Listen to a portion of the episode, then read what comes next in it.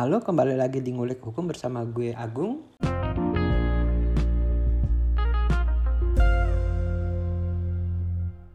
Dapat dibagi menjadi dua. Yang pertama adalah badan usaha yang berbentuk badan hukum dan yang kedua adalah badan usaha yang bukan berbentuk badan hukum. Badan usaha yang berbentuk badan hukum terdiri dari perseroan terbatas atau PT yang sudah pernah kita bahas sebelumnya. Yang kedua adalah yayasan. Yayasan merupakan badan hukum yang terdiri atas kekayaan yang dipisahkan dan diperuntukkan untuk mencapai tujuan tertentu di bidang sosial, keagamaan, dan kemanusiaan yang tidak mempunyai anggota. Yang ketiga adalah koperasi.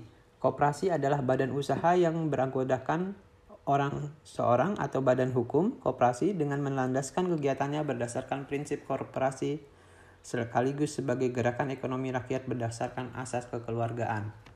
Nah, badan usaha yang terbentuk bukan badan hukum tersendiri terdiri dari satu persekutuan perdata adalah perjanjian di mana dua orang atau lebih mengikatkan diri untuk memasukkan sesuatu ke dalam persekutuan dengan maksud untuk membagi keuntungan yang terjadi karenanya.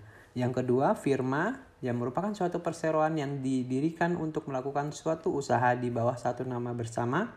Dan yang ketiga adalah persekutuan komanditer atau CV CV terdiri dari persero aktif dan persero pasif atau komanditer. Persero adalah pemegang saham. Sekian informasi dari saya pada episode kali ini di dalam Ngulik Hukum. Sampai jumpa pada episode berikutnya. Terima kasih.